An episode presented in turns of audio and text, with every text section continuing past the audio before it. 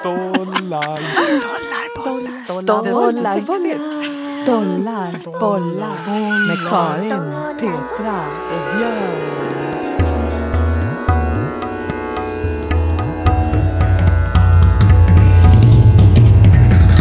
Stollar, bollar. Säsong fyra.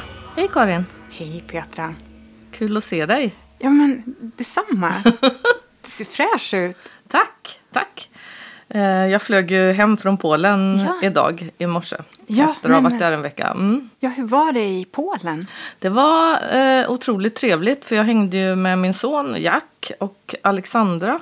Och vi besökte Schindlers fabrik. Okej. Eh, många eh, lyssnare har nog sett den filmen som handlar om Schindler och hur han eh, räddade eh, judiska människor genom att de fick arbeta på hans fabrik. Ja, just det. Spielberg Precis. som vann en Oscar i flera kategorier tror jag, men jag minns inte. Ja, är inte det något? Det är något. Att någon gör en story om den eh, mannen och eh, så vinner han en Oscar. Ja, den är bra. Den är bra. Mm. Jag Jag har sett den för länge sedan eh, och jag såg den okoncentrerad måste jag erkänna. Eh, Men ehm, det var inte för att den var dålig utan för att jag var okoncentrerad. Eh, Det var en intressant guide. eh, För han berättade också om Schindlers mörka sidor. Han är ju väldigt mycket en hjälte eh, så som han porträtteras. Tydligen så hade han affärer med alla sina sekreterare. Han agerade tydligen matchmaker. Parade ihop en del andra nazister. Det var intressant, de kallade honom för nazist under den här eh, turen då. Eh, med sina privatsekreterare. Och han tjänade oerhört mycket pengar på att driva den här fabriken. Bland annat genom att säga till de judiska människorna som han ehm, eh, hjälpte att de skulle ge honom allt de ägde och hade. För det skulle de ändå bli av med. Och han betalade otroligt lite i lön till dem. Eh, till skillnad mot de arbetarna då, som var polska. Ja. Så det var väldigt intressant att, att lyssna på den här guiden som inte alls romantiserade det här skeendet. Nej, och det där, alla de där problematiska sid- sidorna av eh, hans person, det ser vi ju inte spåret av i Spielbergs Nej. skildring. Utan där är det ju bara hjälten som Precis. skildras. Men han kanske helt enkelt inte alls var det, utan snarare en opportunist. Är det där de landade eller? Inte helt. ehm, det blev ju diskussioner såklart i gruppen kring den här um, porträtteringen eftersom det var människor från hela världen som, som gick den här guidade turen. Och ehm, han drack tydligen väldigt mycket. Han, vi fick se hans kontor, eh, men han var inte mycket på kontoret utan han var en sån här kille som gick från cocktailparty eh, till cocktailparty och verkligen levde livets glada dagar på något sätt. Men samtidigt var han otroligt noga med att alla barn som han kom i kontakt med kom på hans listor. Okej. Eh, så att jag tror att han var... Försonande drag. Jag tror att han var både och. Ja. Jag tror att han självklart riskerade någonting genom att rädda de här människorna. Och samtidigt så tror jag han var en affärsman som såg till att tjäna på det Mm. också. Det är lite, jag lyssnade på um, Ann Heberlein och Anna-Karin, vad heter hon, Wiman? Som har den här podden Sönd, um, Söndagsskolan. Okej, Ann Heberlein tycker jag är en intressant person. Hon är en intressant person. Jag lyssnar ofta på deras podd eh, eh, Söndagsskolan. Och de, deras senaste avsnitt handlade om ledartyper. Och de var också väldigt kritiska i en tidigare avsnitt mm, eh, runt eh, Finlands statsminister. Hon som var ute och festade. Och dansade sexigt. Ja, Sanna, Absolut. Sanna Marin. Eh, och det var jag så förvånad över eftersom jag är så rädd för människor som verkar perfekta. Eh, och Ja. nu i senaste podden så diskuterar de ledartyper. Ja. För Ann Heberlein jobbar nämligen eh, tillsammans, hon är ju moderat. Men nu är hon tjänsteman och hon, hon såg som sitt uppdrag att liksom få de moderata utsatta människorna som hon arbetar för, som, som liksom jobbar politiskt, att framstå som superhjältar. Och, och hon sa att det, det är viktigt att människor liksom ser upp till dem eh, som starka ledare och att man liksom nästan tror att de är superhjältar. Och då tänkte jag för mig själv, jag fungerar precis tvärtom. Jag blir jätterädd för alla människor där man inte ser uh, the crack where the lights gets in. Ja, men jag, jag håller ju helt med dig förstås. Och ibland så kan jag känna mig så, så off i mötet med, med eh, vissa människor eller idéer. Mm. Som letar efter den här ledartypen som mm. jag alltid tycker att man får ett stresspåslag av. För det är ofta en person som alltid säger att allt går jättebra och aldrig någonsin kan säga att någonting går dåligt. Och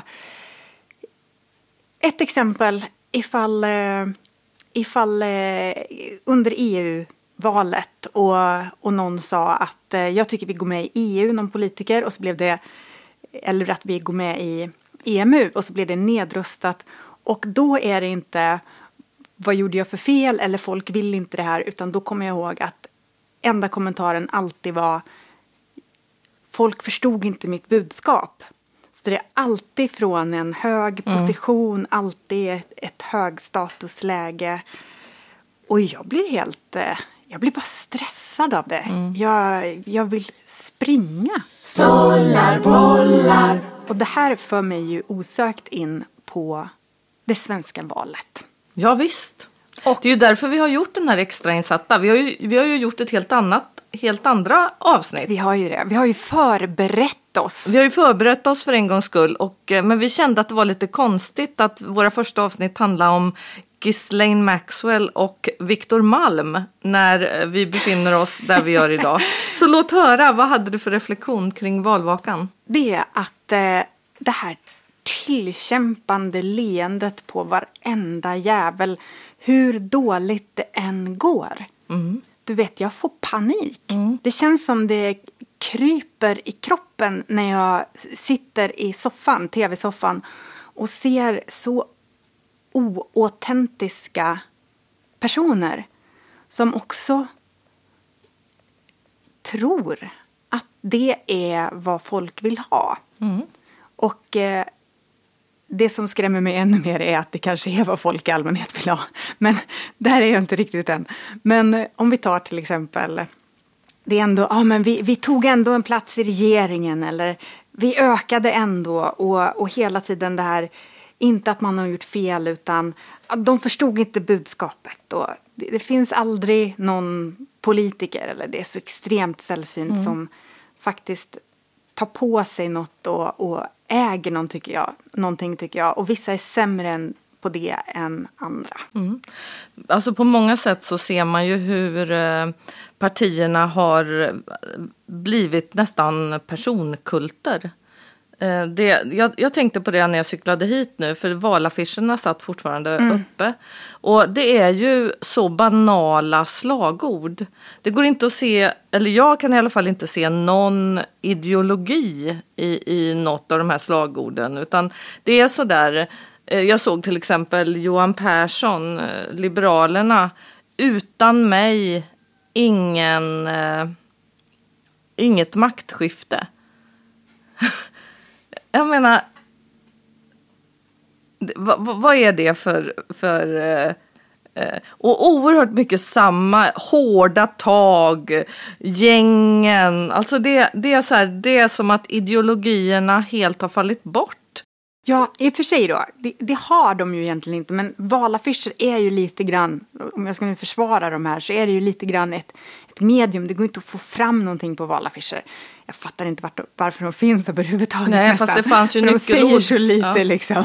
Det fanns ju nyckelord förut, tycker jag. Mm, jo, det är sant. Eh, som eh, solidaritet, gemenskap, frihet. Som på något vis i alla fall eh, bar en uns av eh, vad människor eller vad partierna menade med ett bra samhälle. Kommer du ihåg Schlingman? Nej. Det var ju rådgivaren till Fredrik Reinfeldt.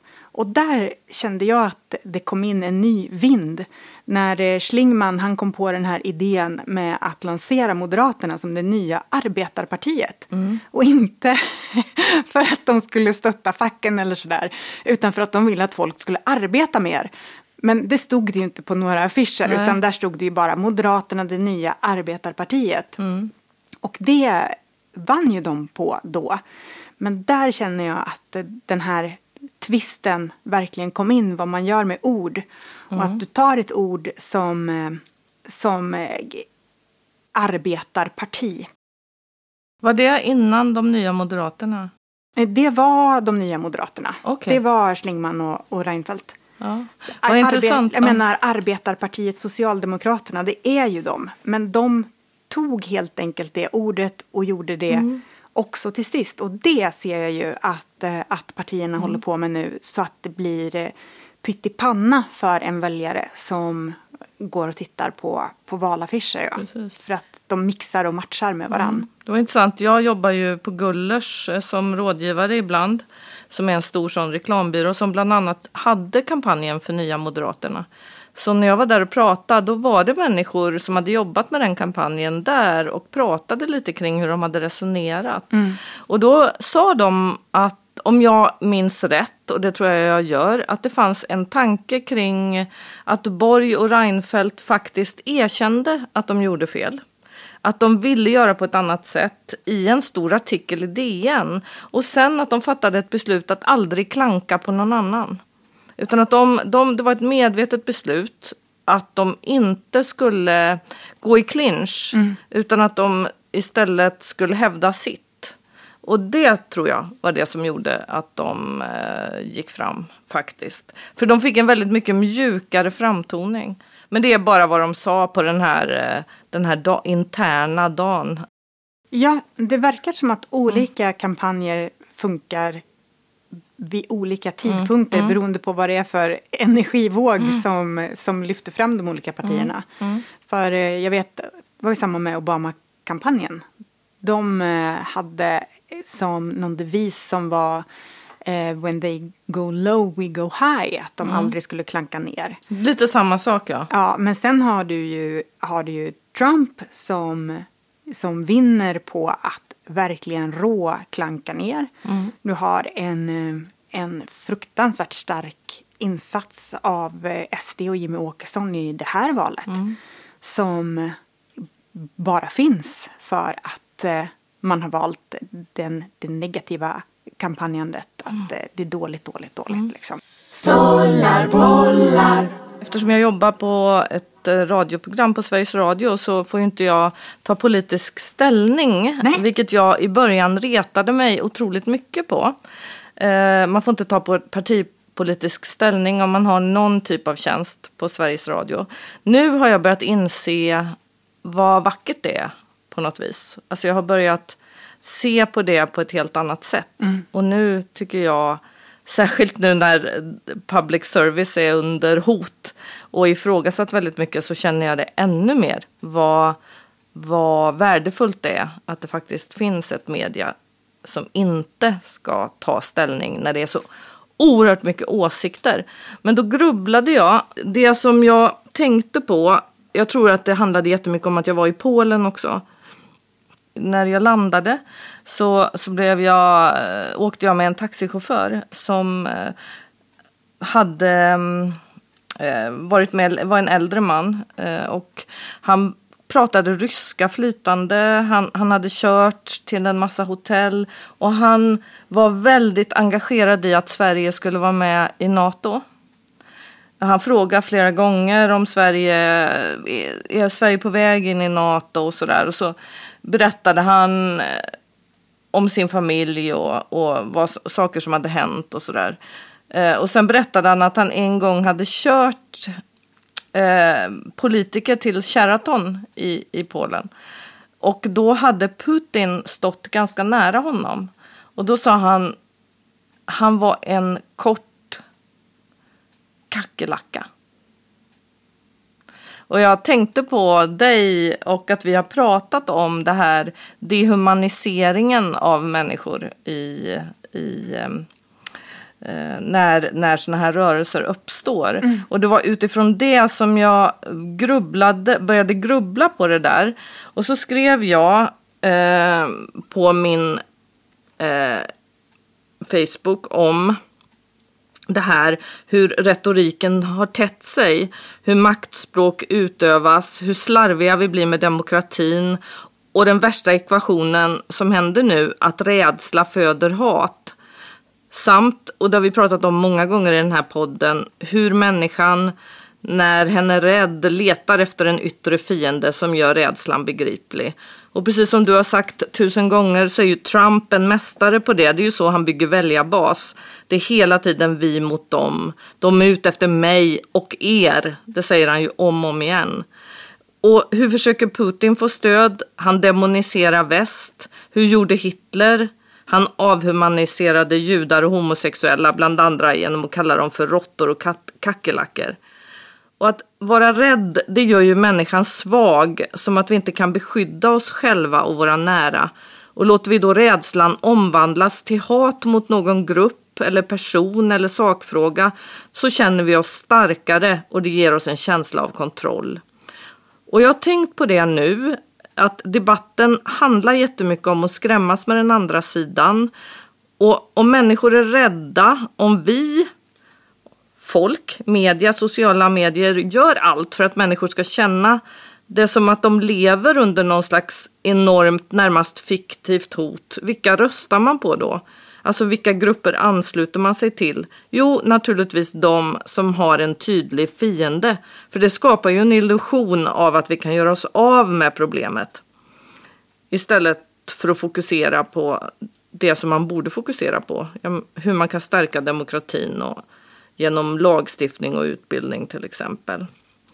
Ehm, jag var ju på förintelseläger i vintras och då tänkte jag jättemycket på att det här borde varje 15-åring i hela Europa få uppleva. Att vi borde göra vår gemensamma historia obligatorisk. För att den är liksom inte det här. Eh, och sen så en annan sak som jag tänkt jättemycket på det är att jag tror inte att främlingsfientlighet och dylika krafter dyker upp från ingenstans och tar över som en zombievirus från en annan planet. Utan att det är vi tillsammans och våran rädsla som föder den. Och jag blir rädd när jag ser att många nu propagerar för att svenska folket är korkat och känner sig bättre själv. För det är liksom skuggsidan på samma mynt. Eh, vi pratar Jung ibland här, alltså att bemöta skuggan innan den beväpnar sig. Motsatsen till att gå med i den här svartvita retoriken. Mm. Det är inte att, eh, att liksom titta på dem, de är dumma, utan det är mer i linje med det som vi började prata om, att mm. Eh, med Schindler. Mm.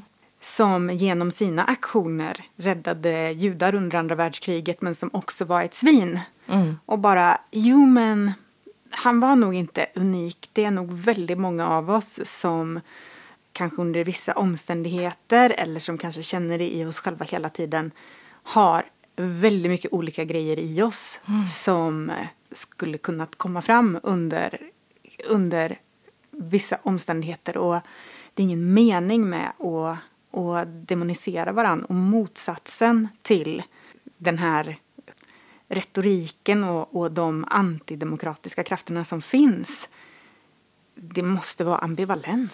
Stollar, bollar. Vad det gäller den här hårda retoriken, mm. den finns ju på båda sidor. Eh, jag såg att en känd kulturskribent kommenterade de människorna som har röstat på Eh, de här partierna som har gjort sig beroende av Sverigedemokraterna. Mm. Att hon kallade dem för råttor. Mm. Eh, och råttor är också eh, ett begrepp som eh, SD-politiker har kallat eh, invandrare. Yeah. Och, och, muslimer och de är råttor och råttor ska vara under jorden och sådana där. Mm. Så det där snacket eh, är ju i full gång liksom. Jag, jag tänker att det skulle vara intressant att om det fanns en psykologisk analys på vad som händer med oss när vi hamnar i den här hårda retoriken. Jag menar, jag, jag googlade eh, på bara relationen rädsla-hat. Mm. Och det finns hur mycket intressant skrivet som helst. Hur vi människor psykologiskt fungerar. Hur mycket lättare det är att åka in i det här Trump-retoriken, att det är alltid någon annans fel och, och jag är den starka ledaren. Jag menar, det är ju hjälte, eh, hjältemyten eh, expanderad in i absurdum. Ja, det här är ett sidospår, men eh, jag kan inte riktigt... Det är ändå verkt i mig det här. Ann Heberlein sa att hon vill göra superhjältefigurer av ledare. För om man tittar på Trump så tycker jag att där kan man se någon som har 2000 fel. Som är en totalt... Eh, eh, som en bild av operfektion. Så, och, och det funkar för att eh, han säger att ja, men, här är jag med all min operfektion och han bara är liksom. Jag menar det hänger toapapper från hans sko och hans brunkräm är påsatt kladdigt och han, han säger fel och ändå så Ändå köper så- hans ja. lojala anhängare det och han sluddrar. Så, så Men jag tror att han, de ser en jätterik man. Han påstår ofta att han är self-made. Han har den här vackra kvinnan. Han projicerar ut en bild av sig själv som en riktig kvinnokar. Hans eh, reportage om sig själv är ofta hemma i- hos honom i rum av guld som Trump Tower är. Och han säger hela tiden på olika sätt att jag är en representant, för er och jag kan skydda er. Om vi bara ser vilka fienden är så kan jag skydda er. Alltså det är lite som superhjältar på något vis har ju ofta en svaghet. Jag menar Stålmannen är ju en tönt. Alltså det, den där dubbelheten hos, eh, det var inte så jag tror Ann Heberlein hette, men, eller mm, tänkte, men det är ju någonting med superhjälten som arketypisk figur. Att det är en löjlig tönt som är, smälter in eller som är quirky, som folk tycker är konstig. Sen går han in i sitt eh, telefonbooth och liksom... Ja, just det. Och då är det Donald Trump den enda som står emot eh, den här kabalen av eh, pedofiler som eh, Hillary Clinton leder och som äter barn i En en, källare. källare. som, där det är en pizzeria ovanför. Det här är ju sant, det är helt sjukt. Ja. Men eh, när vi pratar om det här, för då, då, då är vi inne på Trump. Och, och Trump har ju helt ovetandes tror jag lånat en del till retoriken i det här valet. Och Mm. Jag tror, är lite- någon, jag tror inte det är någon eh, liksom, tillfällighet att, att, att vi drar paralleller. Eh, Nej. Men fortsätt, för jag vet att du har tänkt på detta. Ja, nej, men jag är, ju, jag är ju väldigt fascinerad av Trump och jag tycker han är väldigt karismatisk. Och det han, ett uttryck som jag hörde Jimmy Åkesson säga efter valet, det var nu ska vi göra Sverige bra igen. Och det är ju ett direkt citat från Trumps presidentvalskampanj Make America Great Again. Är det inte väldigt liksom, övertydligt? Du, hans nästa presidentvalskampanj 2020, det här var 2016, den var Make America Great Again, again. Ja, det, du tror inte det är sant, men det är sant. Jag menar du det är nu? Helt amazing. 2020 var det det. Make Jaha. America Great Again, again. Det är fantastiskt. Åh. Jag såg, jag såg hans, hans vicepresident som är motsatsen till Trump. Vithårig, allvarlig, superkristen. Eh, en annan form av citationstecken, perfektion, som sa Let's make America great again, again. Så, så det, det, absolut, det är roligt. Men en annan grej som också har importerats hit, det är ju det här eh, våldsamma, nedsättande språkbruket som alltid går att säga det var bara ett skämt. Fattar du inte skämt? För Donald Trump pratar ju hela tiden om att eh, pressen är folkets fiender och när det är press på hans eh, rallys så uppmanar han publiken att ge sig på dem och ja, prata nedsättande om dem. Mm. Eh, och han kan, det går alltid att hävda, han är alltid ursäktad med att ja, men han är ju bara sån, det betyder ju ingenting. Men det som ändå händer är att hotbilden mot eh, den eh, fria pressen den ökar hela tiden. Mm. Mm. Och eh, när jag då ser en kvinna på valvakan, SDs valvaka som ro ropar helgseger. Mm. Då är det i linje med den här taktiken. Att man säger någonting som är jävligt grovt i botten. Mm. För det är ju en anspelning på helgseger. Men sen när det blir ifrågasatt och man nästan vill att det ska bli ifrågasatt för man vill ju ha rätt personer som fiender och rätt personer det är de som är lite känsliga. Eh, Då är det, jag tror att först sa hon att eh, det var för att hon ville trolla med journalisterna för att de alltid väljer att missförstå. Och sen var skälet att nej men jag sa bara fel. Så du har två olika skäl där och det går inte jämnt upp och det betyder att det är ju bara ett trollande liksom. Hon ville säga helgseger. Sen såg jag, hon var ju aspackad och vet, tog sitt champagneglas och försökte tvinga i reporten och det Ja. var ju så, så att eh, hon hade ju inte ropat så annars. Nej. Men eh, det är typiskt en sån grej. Eh, sen har du en annan person som säger att eh, vi ska spela journalistrugby och putta på journalister. Det blir samma sak där. Du vet, eh, när någon påpekar det så blir det en glädje nästan. För att eh, då är det precis de känsliga som man vill ha som fiende. Mm. Eh, men i själva verket så betyder det någonting våldsamt och samtidigt inte. Det är som att, eh, det är som att de har liksom importerat eh, det me- mentala tillståndet från 90-talet. När, man, när man sa, ja ah, men jag tycker så här. Not. Att, att det aldrig var någon fast grund Nej. i en diskussion.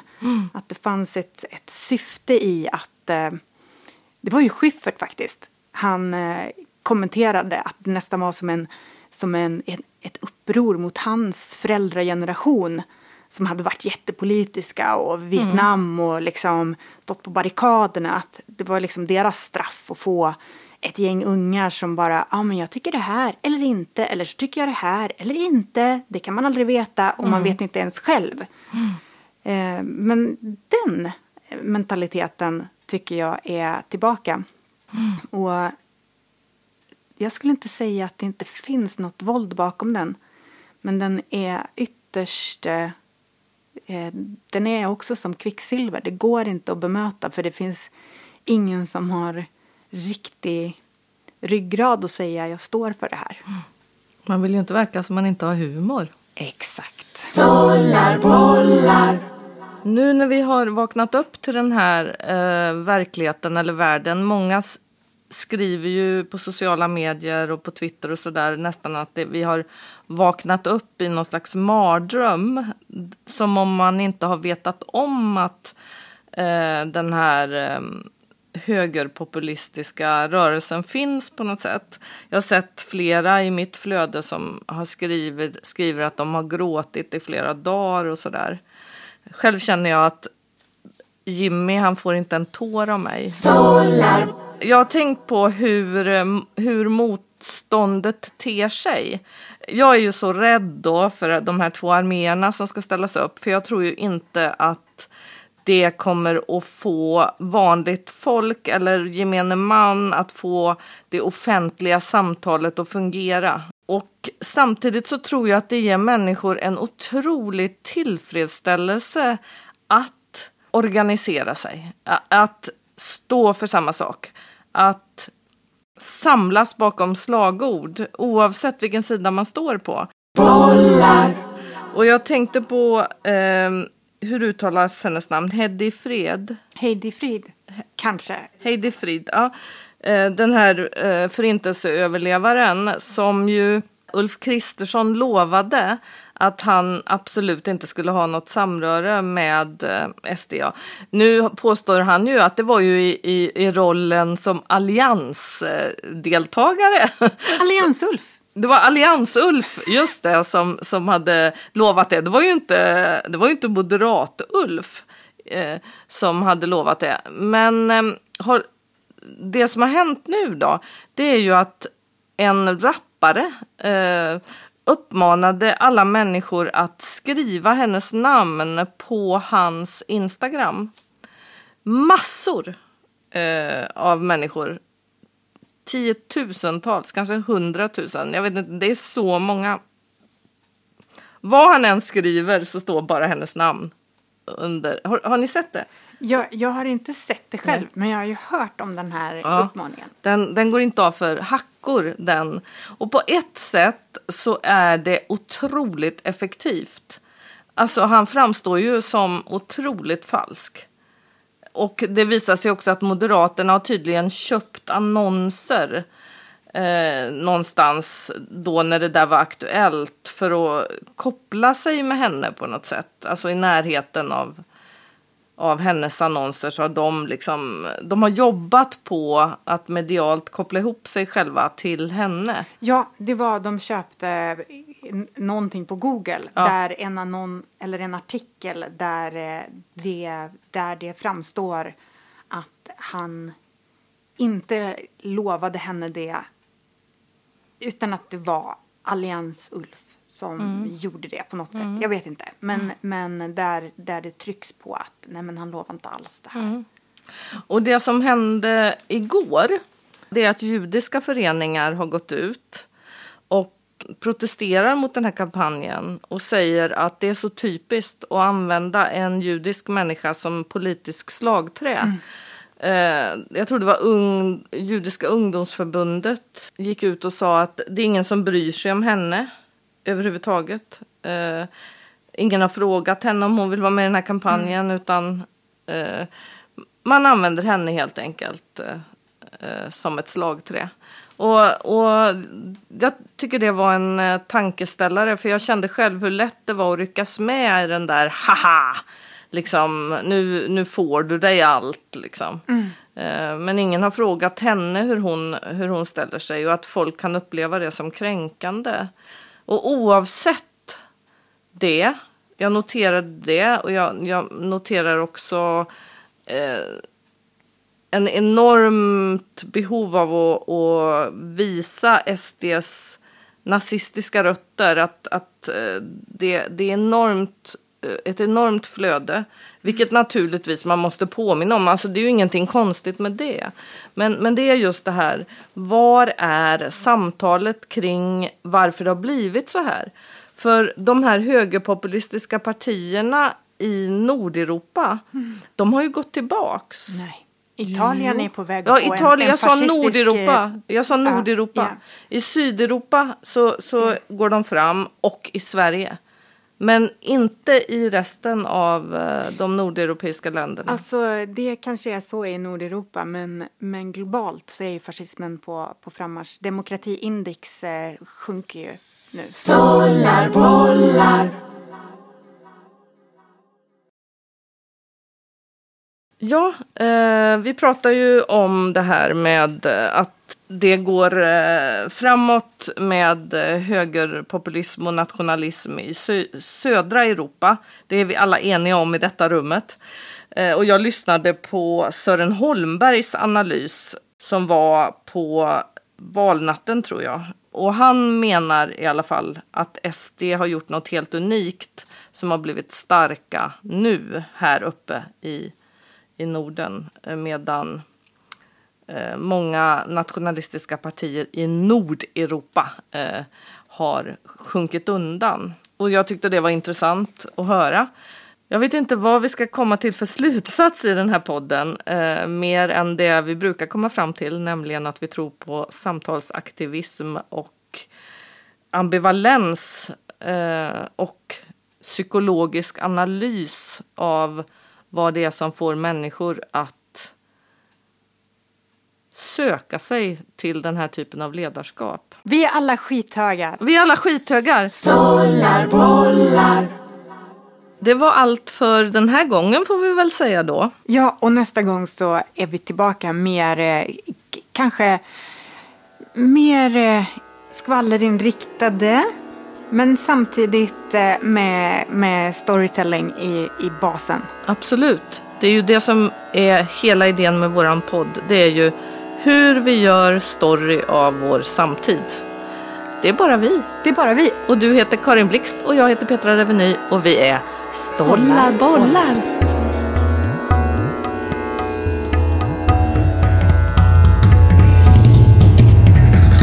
Stollar, bollar.